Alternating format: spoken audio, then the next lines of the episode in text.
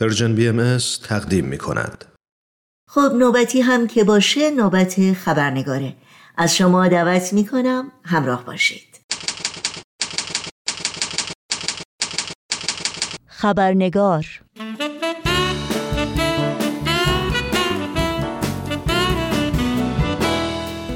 با خوش آمدی گرم به شما همراهان عزیز خبرنگار، نوشین آگاهی هستم و خبرنگار این چهارشنبه رو تقدیم می کنم.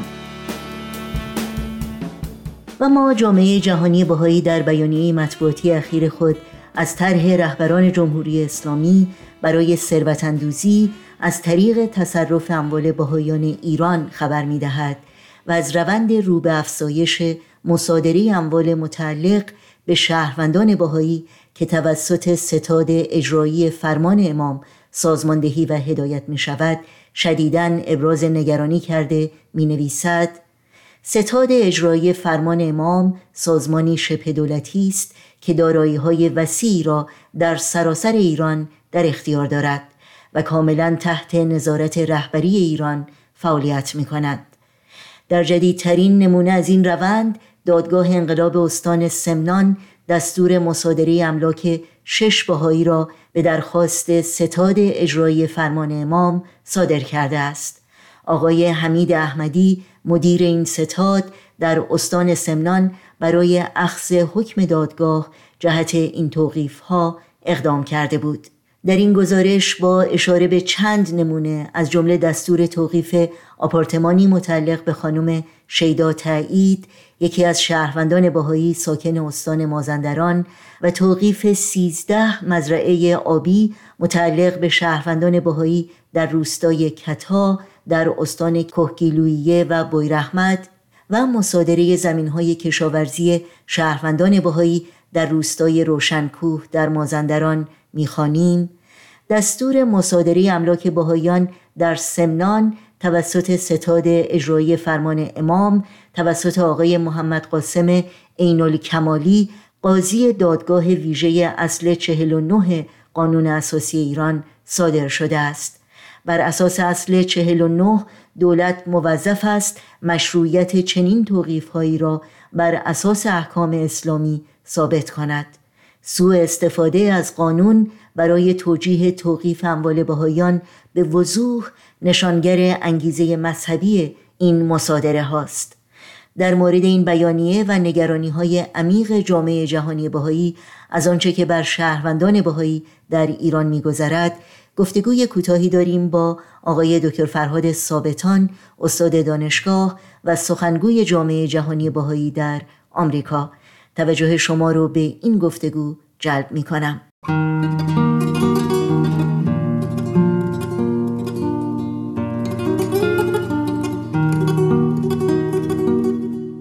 آقای دکتر فرهاد ثابتان، درود بر شما. به برنامه خبرنگار بسیار خوش آمدید. خیلی ممنون از دعوت شما، خوشحالم که در خدمت شما و شنوندگان شما هستم. خیلی ممنون. آقای دکتر ثابتان، متاسفانه در روزها و هفته‌های گذشته باز هم شاهد موج تازه‌ای از آزار و اذیت علیه شهروندان بهایی بودیم. این بار بیانیه جامعه جهانی بهایی از طرحی صحبت میکنه که بر اساس اون رهبران جمهوری اسلامی قصد تصرف اموال و دارایی‌های شهروندان بهایی رو دارند. در این مورد اگر ممکنه برای شنوندگانمون توضیحاتی رو بفرمایید. بله، با کمال تأسف باید عرض کنم که مسئله مصادره اموال بهایان از اول انقلاب وجود داشته، اما به تدریج بیشتر و بیشتر شده و حالا می‌بینیم که این در حقیقت به صورت یک روند داره پیش میره، یک جریانی است که افزایش داره پیدا میکنه. ما می‌بینیم که مثلا در دسامبر سال گذشته که احتمالاً در خدمت شما هم بودم، سیزده زمین مزروعی در روستای ایول مصادره شد. قبل از اون هم چند زمین کشاورزی در روستاهای روشنکو، همینطور منازل، آپارتمان ها، همینطور اینها رو متاسفانه مصادره میکنن. در این ستاد اجرایی فرمان امام هست که دستور این مصادره ها رو صادر میکنه و این تحت نظارت کامل بالاترین مقامات رهبری در ایران است. بله ممنونم. همونطور که شما هم اشاره کردین این دستورات از بالاترین سطوح رهبری صادر شده و نهادهای دیگه یعنی نهادهای رسمی با این طرح همکاری میکنن، درسته؟ بله، متاسفانه وقتی که دستور مصادره میاد این رو وصل میکنن به اصل چهل و نه قانون اساسی که در اونجا در حقیقت صحبت از این است که اموالی رو که یا از دیدگاه قانون جمهوری اسلامی به طور غیر قانونی به دست اومده یا اموالی که به انواع مختلف مثلا در رابطه با ربا، رشوه، اختلاس از این مسائل مطرح شده، اینها رو دولت هر داره بیاد مصادره کنه. اما نکته‌ای که در اینجا حائز اهمیت هست این است که آنچه که در رابطه با اموال و دارایی‌های بهائیان هست که مصادره میشه در حقیقت مربوط به بخشی از این قانون میشه که در حقیقت گفته میشه هر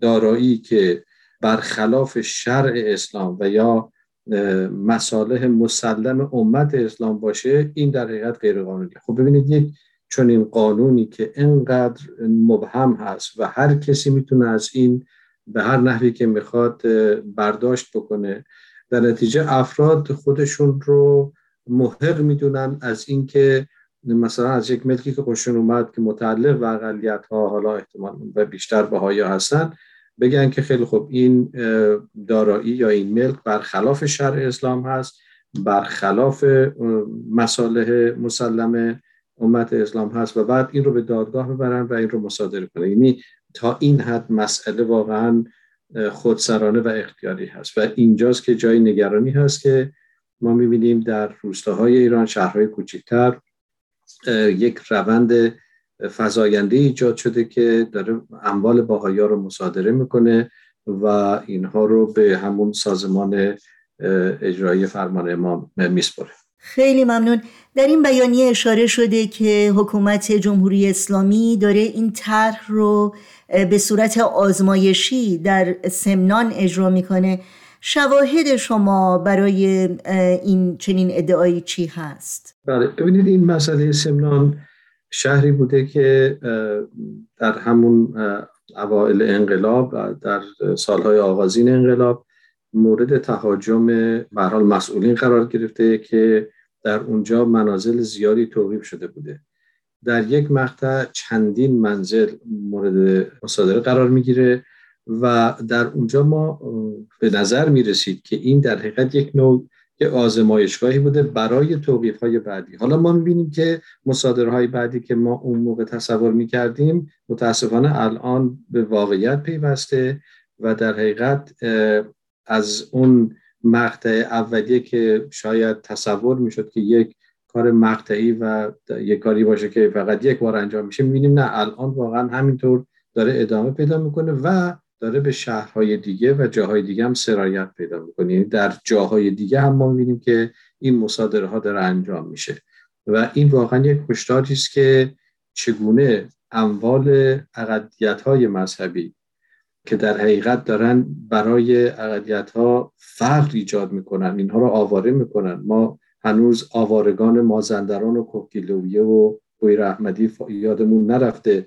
چندین خانواده تمام املاک خودشون از دست دادن که اینها حتی مجبور شدن پناهنده بشن. پس ما ببینیم واقعا با یک روند مصادره و روند توقیف اموال مواجه هستیم و این روند به نظر نمیرسه که به جایی ختم بشه، به جهت اینکه الان دیگه جزو یک قانون شده. یعنی قانون همین اصل چهل و نه قانون اساسی هست که این رو مجاز میکنه برای هر شخصیت حقوقی یا حقیقی که بیان و اموالی رو که با اون موازین فقهی شیعه در حقیقت مغایرت داره این رو بیان و مصادره. پس شما فکر میکنید این اقدامات حکومت جمهوری اسلامی بیشتر انگیزه تعصب مذهبی داره و یا اینکه نه، این رو یک بهانه و یا دستاویزی قرار دادن برای همونطور که در این بیانیه هم اشاره شده ثروت‌اندوزی رهبران جمهوری اسلامی و در حقیقت موضوع مذهب یک موضوع حاشیه‌ای هست؟ نه خیر، این کاملا مسلم هست که تمامی مصادرات صرفاً به علت اینکه صاحبان این املاک باهایی هستند در انجام میگیره. یعنی صرفاً به خاطر این است که اینها جزء عقیدت دینی هستند و قانون هم داره یک چنین مصادراتی رو تشویق میکنه بر ضد باهایان، بر ضد حتی گروه‌های اقلیت دیگری که این رو البته یکی از روزنامه‌های رسمی رویترز چندین سال پیش افشا کرد و نوشت که در حقیقت این ستاد اجرای فرمان امام در حقیقت تمام دارایی‌هاش از مصادره اموال اقلیت‌ها هست. پس این صد درصد یک پیش زمینه دینی و مذهبی داره و راهی است برای، همونطور که در اعلامیه هم اومده، برای ثروت اندوزی این ستاد و ثروت اندوزی رهبران جمهوری اسلامی. خب همونطور که شما هم اشاره کردید، تصرف و مصادره اموال و دارایی‌های شهروندان بهائی باید گفت از بدو پیروزی جمهوری اسلامی آغاز شده و همچنان ادامه داره. به جز املاک شخصی، بسیاری از دارایی‌ها و اموال عمومی جامعه بهائی در ایران مثل دفاتر اداری، اماکن مقدسه و حتی گورستان‌های اونها رو مصادره و تصرف کردند. پرسش اینجاست که چه راهی و یا چه مرجعی وجود داره که شهروندان بهائی واقعا تظلم نامه خودشون رو به اونجا ببرند و از اون مرجع به اصطلاح احقاق حق کنند؟ ببینید، مسئله اینجاست که افراد بهائی که در ایران هستند و املاکشون مورد مصادره قرار میگیره، اینها بدون شک به مراجع قانونی در ایران رجوع میکنند. اتفاقاً همون اصل چهل و نه قانون اساسی این رو تصریح کرده که در رابطه با تعاریف و مقررات خاص این قانون، افراد میتونن به دادگاه‌های جمهوری اسلامی برای ارائه مدارک خودشون رجوع کنن. مشکلی که الان وجود داره رجوع به این دادگاه‌ها نیست. مسئله این است که چون در خود قانون این نهادینه شده که یک چنین مصادراتی قانونی هست و مثلا اگر که یک ملکی در حقیقت مالک نداشته باشه، یعنی بهش میگن زمین‌های رها شده یا اصطلاحات فقهی زیادی داره، اینها در خود قانون مستتر هست که اگر که یک ملکی برای یک فردی که مخالف شرع اسلام داره عمل میکنه، این قانونی هست که یک نفر بره و این رو مصادره کنه، در قانون هست. چه دادگاه هم، حتی اگر دادگاه عادلی هم باشه، حتی اگر روند قانونی هم اجرا بکنه که متاسفانه هیچ به هیچ وجه این روندهای قانونی هم اجرا نمیشه، دستش بسته است، به جهت اینکه الان در قوانین ایران متاسفانه درست شده و در اونجا ذکر شده. جامعه جهانی چطور میتونه از این روندی که شما اشاره کردید جلوگیری بکنه؟ آیا امکانی وجود داره برای جامعه جهانی بهائی و همینطور جامعه بزرگتر که اقداماتی رو برای جلوگیری از نقض حقوق شهروندان بهائی انجام بده؟ بله، من باز مجددا تاکید میکنم که البته صرفاً اموال بهائی نیست و اموال همه اقلیت‌ها هست که به انواع مختلف مصادره میشه، ولی خب شاید بشه گفت که اکثریت این اموال متعلق به بهائیان بوده و هست و از این جهت هست که جامعه بهائی یک چنین هشدارهایی رو که از قبلا داده بوده، اطلاعاتی که الان به دست میاد، مصادراتی که انجام میشه رو ما به مدافعان حقوق بشر در داخل و خارج کشور اطلاع میدیم و امید ما این است که جامعه بین‌المللی، سازمان‌های حقوق بشر، سازمان‌های غیر دولتی مثل سازمان ملل و و سازمان‌های حقوق بشر دیگر در کشورهای مختلف، اینها واقعاً این نوع بی‌عدالتی‌ها رو محکوم کنند و از کشور ایران درخواست کنند که یک چنین قوانینی رو و یک چنین اجراهای قانون رو که هدفش فقط برای این است که ثروت یک گروه حداقلی در صدر کشور اینها بیشتر و بیشتر بشه رو متوقف کنند. متاسفانه غیر از رجوع به نهادهای حقوق بشری و نهادهای بین‌المللی و البته با خود نهادهای ایران، راه دیگری فعلا پیش پای ما نیست که آری از خشونت باشه. خیلی ممنون جناب دکتر فرهاد ثابتان از وقتتون، از توضیحاتی که دادید. امیدواریم که حداقل صدای شما شنیده بشه و باعث آگاهی بیشتر و بیداری وجدان انسان‌ها باشه که از این اعمال دست بردارن. ممنونم از شما برای فرصتی که به بنده دادید. تشکر میکنم.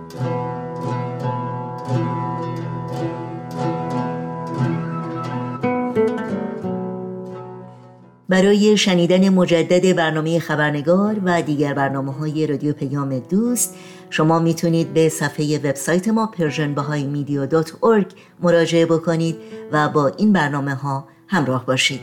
ضمناً برای دریافت خبرنامه سرویس رسانه فارسی بهایی در انتهای صفحه نخست همین وبسایت در قسمت ثبت نام در خبرنامه ایمیل آدرس خودتون رو وارد بکنید تا اول هر ماه در جریان تازه ترین برنامه های دیداری و شنیداری و مقالات منتشر شده قرار بگیرید.